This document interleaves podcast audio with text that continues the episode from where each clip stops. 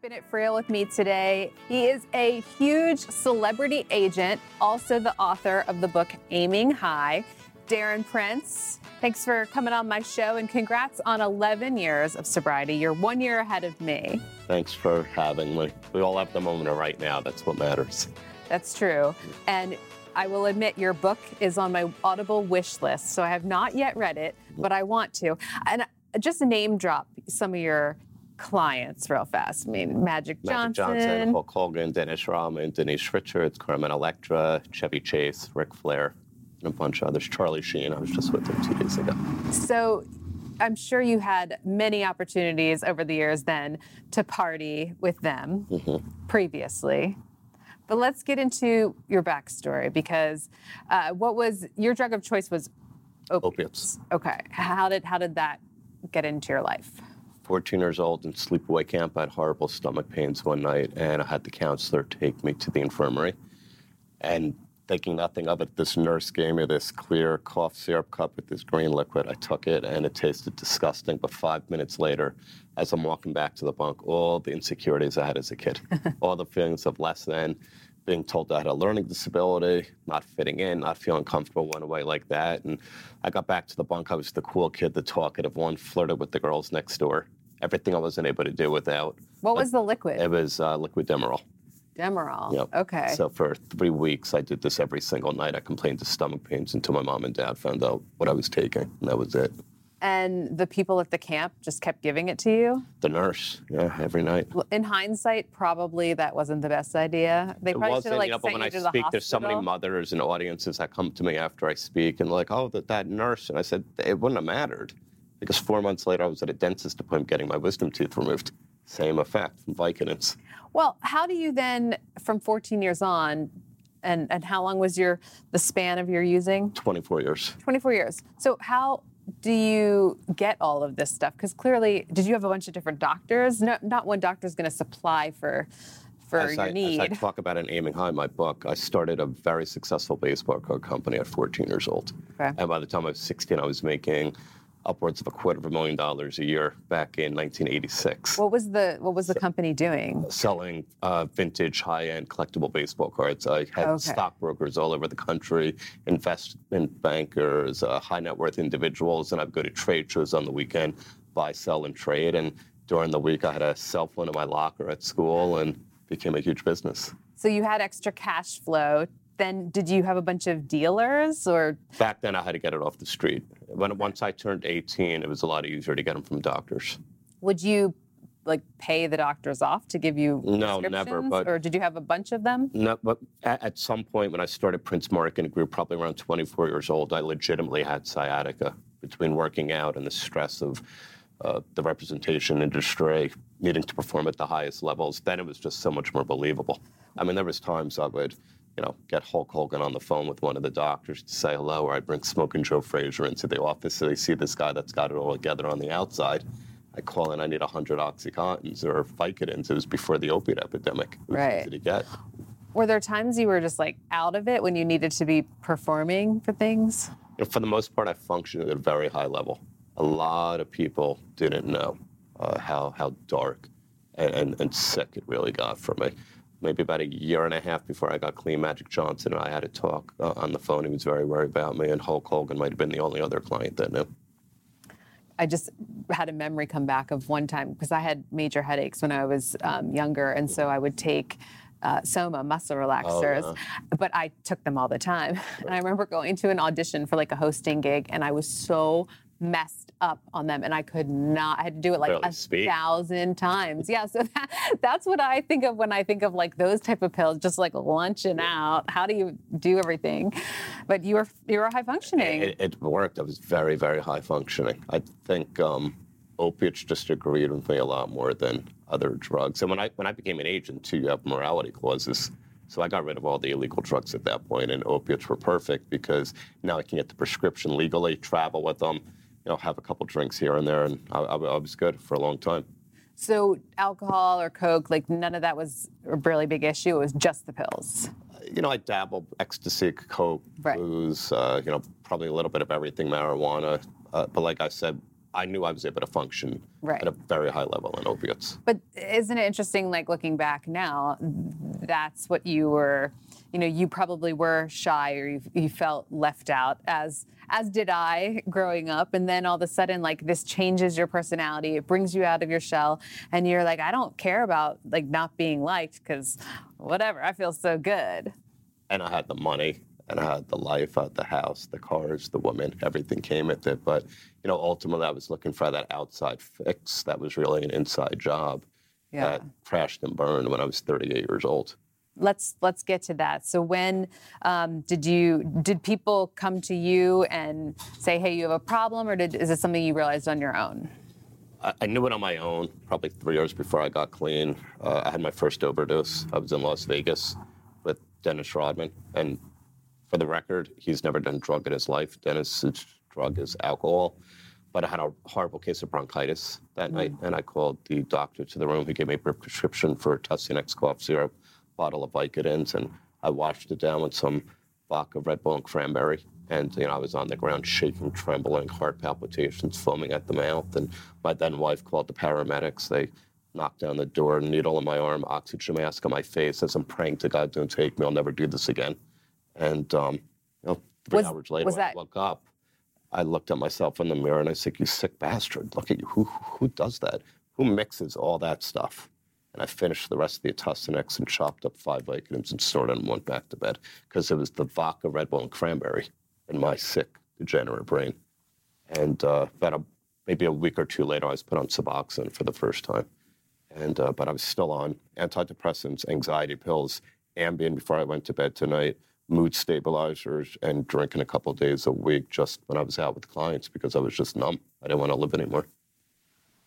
Well, then when I know it was like July Second, 2008, right? July second, So what class of '88. what did you you know when did you turn it over? My Surrender. uncle and his then girlfriend came to visit me on July 1st. They're both in the 12 step fellowship. And I had no idea they were coming. They flew in from Miami to see my mom. And she looked at me, having no idea who I was, asked me what was wrong. And I spilled my guts out for whatever reason. I felt this connection to this woman, Andrea, that saved and changed my life. And, um, you know, she's like, Do you realize you're an addict? Your life's unmanageable. Do you realize you're powerless? I said, Yes. Do you realize that even with all this, it doesn't matter if you're from Yale or Jail or Park Avenue or Park Bench, that the disease of addiction does not care. It'll take you six feet under. And I said, absolutely. And she put me on a detox plan. And that night, July 2nd, it was about 7 o'clock. I came back from the gym and I thought I was taking these non narcotic anxiety pills out of the medicine cabinet. And out came a couple Percocets or Vicodins. And for a split second, it seemed like a gift from God. And I fell to my knees, shaking, trembling, and crying. And I had the white light. I had the white light because I was screaming, I can't do this anymore. I need your help. And I rose to my feet. I flushed the pills. I felt this burning hot sensation. I heard a voice, I got you when you're ready. And 10 minutes later, I was in a taxi cab. There was no Uber back then. Uh, on my way to a 12 step meeting. I walked into our church basement with about 150 addicts and alcoholics and threw my hand right up with no shame. And they said, Is anybody new? And that, what I thought was my bottom, turned out to be a brand new beginning. Yeah. So you didn't have to do rehab or anything. you know, my ego was too big. I was too important to, you know, do rehab. But I would never, if I had to do it all over again, do it the way that I did it. I would absolutely have gone to rehab.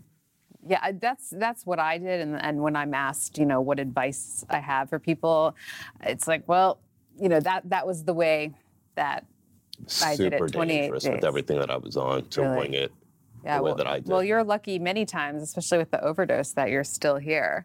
So uh, I'm guessing, obviously, the reason you wrote the book was to help people share your story. Absolutely. My father passed away on February 15, 2017, and he was so proud of my sober journey, but he wanted me to write a book of business and the successes, the ups, the downs, and how I got through it all and turned it all around. But I just, I was like, that's so egotistical. I don't want to, I don't want to do that. And then mm-hmm. I had a publisher I was talking to in New York City, and then we met. I met with Anna David in mm-hmm. LA one day, and she goes, Your story is amazing. If you take people through this fly on the wall journey, I've got this amazing writer, Kristen Mc- McGuiness, and Ryan Hampton was at that meeting. And I said, You know what? This could work. Now I can actually share with people what it's like to be in this industry, but also being so broken at the same time. But coming out on the other side and how I turned it around. And that was it. what has the reaction been? Because I know that you've gone like all over the country in doing interviews for it. it it's it's been incredible. It's not slowing down at all. It's actually getting busier. Um, there's a second publicist that my office had to retain. Uh, the books are writing in the second or third printing, and I never in a million years expected this. You know, I wrote it almost as my own form of therapy to help some people. But 57 speaking engagements last year. There's a lot wow. more coming up this year. There's another bureau I, I just had to sign with because we're just so busy with Prince Marketing Group stuff. But mm-hmm. I have to balance it out. I have a great team of agents that work with me and uh, just make sure that this comes first in my life. What are your thoughts on um, like the the anonymous aspect of it? Because if you are, you know, 12 step focused, I just had like, this conversation you, you at a just, meeting in Tampa. I go to more road meetings than anybody in the world. I, and I'd be, I'd be, willing to say in the history of this fellowship, just in the past year, London, Anguilla, Monaco, Sydney, Australia, Nice, France. I was out uh, for Magic Johnson and Cookie's uh, birthday celebration um, because that's how important this is to me. And I always kind of laugh when I hear the anonymous part because I had the privilege to go to Dr. Bob's house on my nine-year sober birthday, and him and Bill W. Mm-hmm. found the fellowship in, uh, in June of 1935. And the tour that I got that day, the man told me that Bill struggled in the early 70s with the anonymous part so badly, he finally did an interview with Time Magazine because he felt the future of the 12 step fellowship was to share this gift, to tell. That's what I, I mean. I, people are uh, uh, hit me up all the time, like, "Well, why, you know, why are you out about this?" It's like, uh, to help people. It's. I don't think that you can only get sober in a church basement somewhere. And if God, 100% agree. If God forbid I got hit by a truck, or God forbid Darren Prince went bad tomorrow, you mean to tell me I haven't helped a single person? And then here's the real gift. How about the people that come back after having time and you realize that it's not better out there?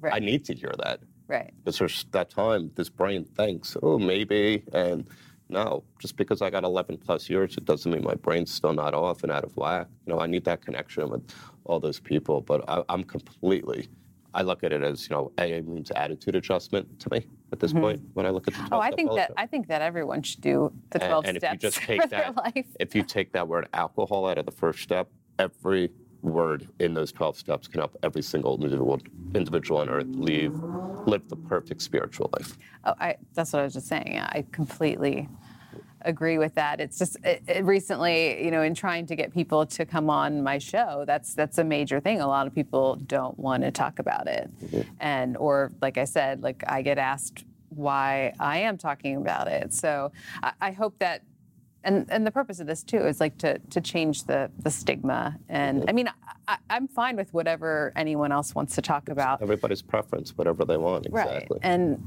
all i can do is just like you know i mean you're you're a role model to me especially with this book because i'm myself am writing one that's got the news and news aspect with the, this story, and we and we have about the same time because I, I, feel like so many of these books that are out there um, come from someone writing them right out of rehab, or their whole book is like.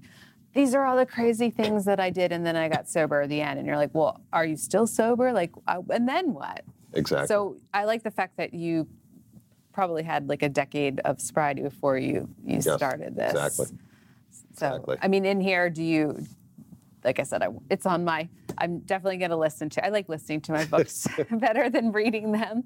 But uh, do you give tips for people? Absolutely. You know, it's got my worst stories, but right. I think anybody in recovery, we all have that. That mm-hmm. that's not what gravitates me to stay on this journey and to get what I need one day at a time to stay sober. I want to hear, as Dr. Drew and I talk about, when somebody made that turn, what happened Right. You know? And it's not about what we do to get sober, it's what we do to stay sober. Exactly. And that's what it's about.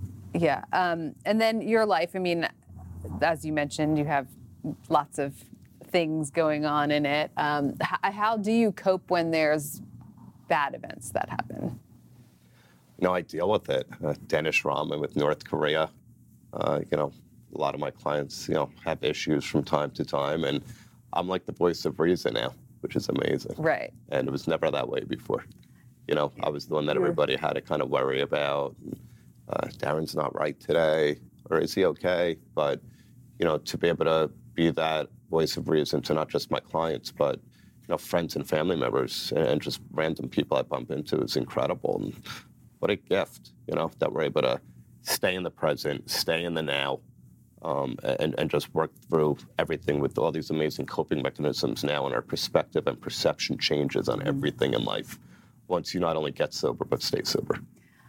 Yeah, that's why I always want to share just how amazing life can be. But but when you are contemplating getting sober, you don't understand that that's a possibility of having. No, you don't. It's too, I mean, you're like, I can't. I, I just want to get messed up and it, I'm out. It, it's too overwhelming, and um, you know, just can't think that far ahead. So I just tell people just stay in that moment, and then when you get that thought, oh, I want to get high or I want to drink, do it tomorrow. Right. Because the idea is it's going to pass today. You know, and there's there's so much studies on ways to develop these techniques, not just from uh, the fellowship standpoint, but what they teach in rehab and mm-hmm. Banyan Treatment Center. I'm a rep for, and they just do an amazing job at it as well. They've got 11 properties, and um, I also have a call center number. People oh, want really? to reach out to me for help. Oh, well, eight eight eight six Darren D A R R E N. So even if you don't have the funding for treatment, we scholarship people. Oh, nice. Well, what is um, a Banyan, for example, like, and your take on someone who's in a lot of pain and might actually need? I'm huge. That's, that's, I'm, I'm huge. Now that I live in California, on the cannabis movement, CBD movement, I don't take it myself. But if your life can get the quality of your life can get that much better and you're functioning and it's not unmanageable from taking too many opiates or anxiety medication, you can switch to one of those, why not do it? Yeah. Um, I've, I've, I've tried the CBD thing for my headaches and it doesn't work. It doesn't work. Unfortunately. There's so many different ones. That's the problem. Right. So I've given it to my mom. She's tried four or five different companies, but nothing's worked yet. Just have to keep trying. Yeah. What What is your goal? You know, for the next ten years of being sober? I, I just want to stay on this mission one day at a time and help as many people as possible. I think Prince Marketing Group more or less takes care of itself. We're very established, thank God, with some amazing clients. And I just think the more I give to the world, everything else seems to fall in place in, in my life at this point because it's the greatest thing I've done for myself for the longest amount of time. Yeah, agreed. And uh, next year I will have 11 years. So I thank you so much for keeping it real with me.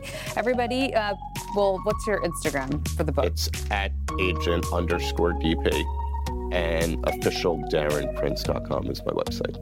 All right. Well, I'm so glad I finally got to meet you. I've seen this book everywhere. Check it out, guys. Aiming High and Darren Prince. Thanks for keeping it real Thanks with me. Thanks for having me. Thank you so much for listening to Keeping It Real Conversations on Recovery, which is produced by KTLA and EverTalk TV. We would love for you to subscribe to the show wherever you get your podcasts. And to see video versions of my interviews, head to ktla.com slash keeping it Find me on all of my social media at Courtney Friel. Have a great day.